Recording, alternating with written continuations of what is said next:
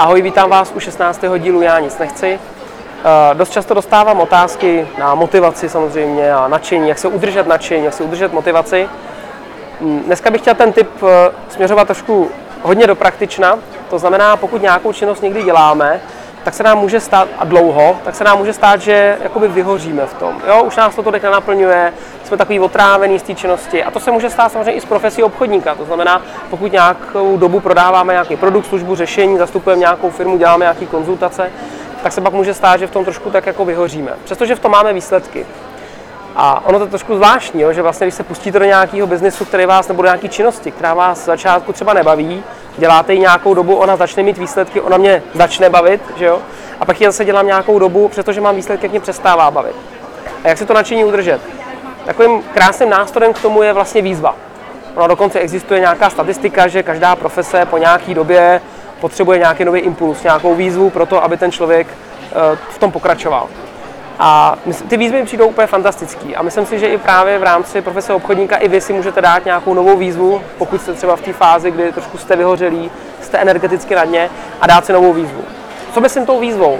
Výzvou myslím třeba to, že si řeknete, a teď začnu oslovovat i nový typ zákazníků. Podívám se na úplně novou cílovku, zkusím u nich prodávat. Nebo úplně překopu svůj obsah schůzky. Totálně to předělám už to dělám dlouho, předělám to jinak, aby to mělo lepší výsledky. Nebo řeknu si, že chci 300 násobit svoje výsledky. A to znamená, musím pro to něco udělat. Nebo 300 násobit svoji aktivitu. Jak to udělám? Jak to se efektivním najednou tu svoji činnost? A tohle všechno můžou být takové zajímavé výzvy, kterých já vlastně nově budu dosahovat pomocí zase nějaké činnosti a můžou mi dodat eh, novou energii a vlastně nový zápal. Uh, obecně ty výzvy je dobrý si dávat, můžou to být i cíle samozřejmě. Jo? Chci teďka dosáhnout něčeho nového, proč to vlastně dělám, nová vize. Proto samotné naplnění z té činnosti třeba zmizelo. A já si nemyslím, že to je jako úplný problém, že zmizelo. Ono tam zase může být, díky tomu, že si dám tu novou výzvu nebo nějaký cíl nebo vizi. Přeju vám, ať eh, vaše energie je neustále v plných obrátkách a ať si dáváte dobrý výzvy a vize. Pojďme na první otázku. Ahoj Honzo, rád bych ti položil otázku a to na téma efektivní komunikace. Na co si dát jednání pozor? Co druhé může provokovat, na co si potrpí, co je pro ně důležité a čím uděláte nejlepší dojem. Děkuji za odpověď a při mnoho úspěchů.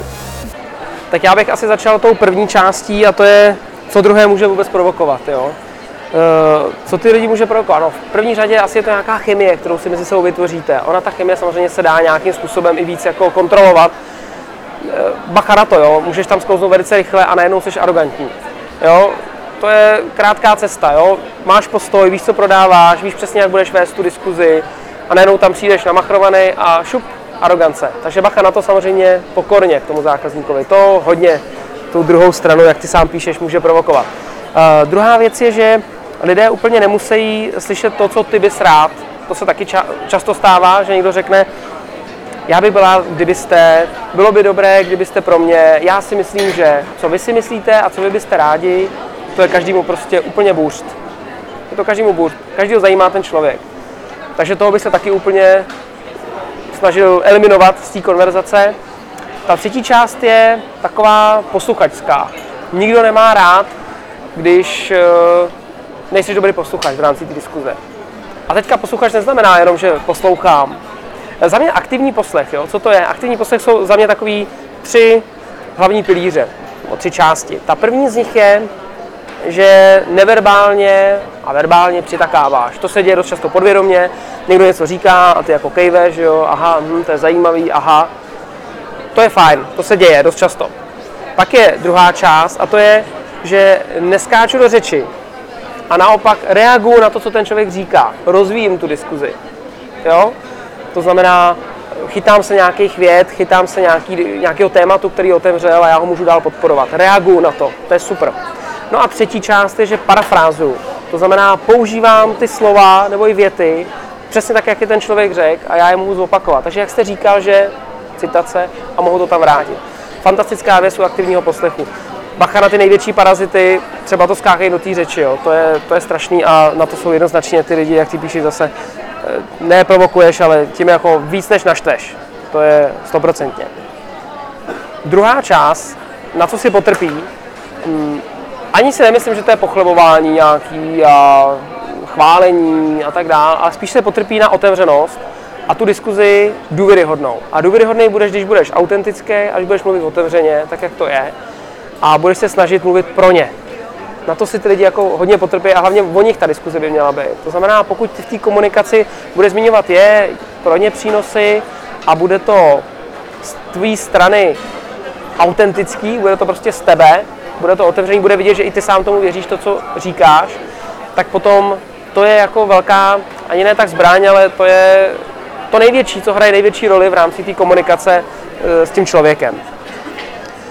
Pak tady máš, co je pro ně důležité, oni. Nic víc tam důležitého není. Oni. Jo? Přestože všichni, a rodina, děti a tak dál, jo? Ano, oni jsou důležitý, jo? Nic jiného. No a čím uděláš nejlepší dojem, eh, když se bude zajímat o toho člověka. To s tím zase souvisí. Jo? Prostě základ klasické komunikace, zajímám se o toho druhého a snažím se, aby mě něčím obohatil. Já jsem se potkal s jedním obchodníkem, který říká, mě to nezajímá, co ty lidi říkají, mě to je úplně jedno. Pak jsme došli k té diskuzi a říkám, hele, nestalo se ti někdy, že ti někdo něco řekl a bylo to zajímavé, jako něco se naučil, jo to jo, no tak a nemůžeme se něco rozvíjet u těch zákazníků. Hele, já nevím jak vy, ale já se dozvídám neustále super věci, které můžu já sám implementovat do svého života. Takže buď hladově po těch informacích z té druhé strany a dobrý dojem uděláš tak, když uh, budeš mít dobrou náladu, to 100% a hlavně se budeš zajímat o toho druhého člověka. To bych asi řekl v efektivní komunikaci v krátkosti. Pojďme na další otázku. Ahoj Honzo, povedlo se ti někdy poškodit někoho, zákazníka, firmu, sebe? Jak jsi se s ním vyrovnával? Jakou metodu je podle tebe nejlepší zvolit? No, to je otázka na tělo. E, poškodit, je otázka, co to znamená, ale dejme tomu, že si to vyložím nějak podle sebe, tak eh, bych to poškození asi viděl na dvě roviny. Máš poškození někoho vědomí a nevědomí.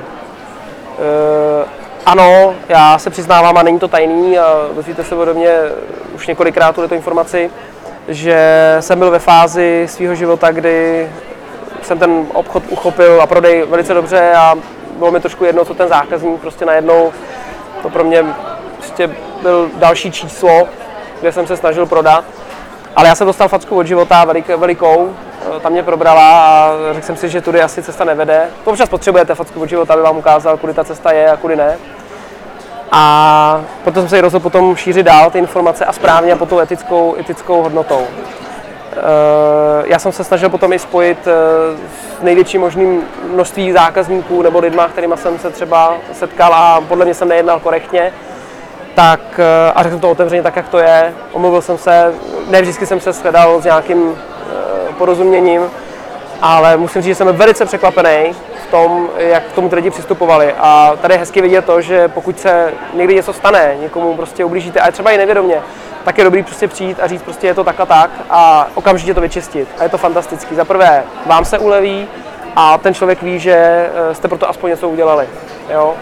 To je ta vědomá část. Ta nevědomá, to se taky stane a stane se to už několik, mně se to stane, vám se to stane, protože nemůžete dohlídnout všechny souvislosti. To tak je, to se prostě může stát.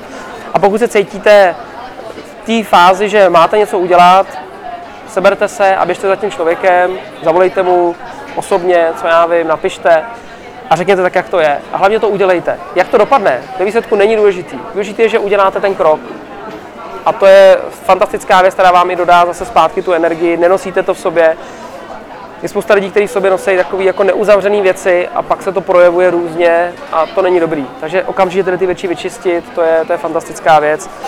Takže to je podle mě ta nejlepší možná metoda. Jít, oslovit toho člověka, říct, stalo se tohle, hele, promiň, nevím, nevím, nemám jako co s tím víc udělat, tohle se stalo, nebo můžu s tím udělat tohle a tohle, pojď, já ti to, uh, snažím se ti napravit, pokud je to možný a, a je to vyčistit tu atmosféru, asi nic bych tomu, víc bych tomu neřekl.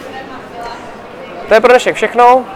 Mějte se krásně, využijte posledních dnů do konce roku, říkám dnů schválně, do konce roku, abyste udělali co nejlepší možné výsledky a ať se vám daří. Mějte se krásně, ahoj.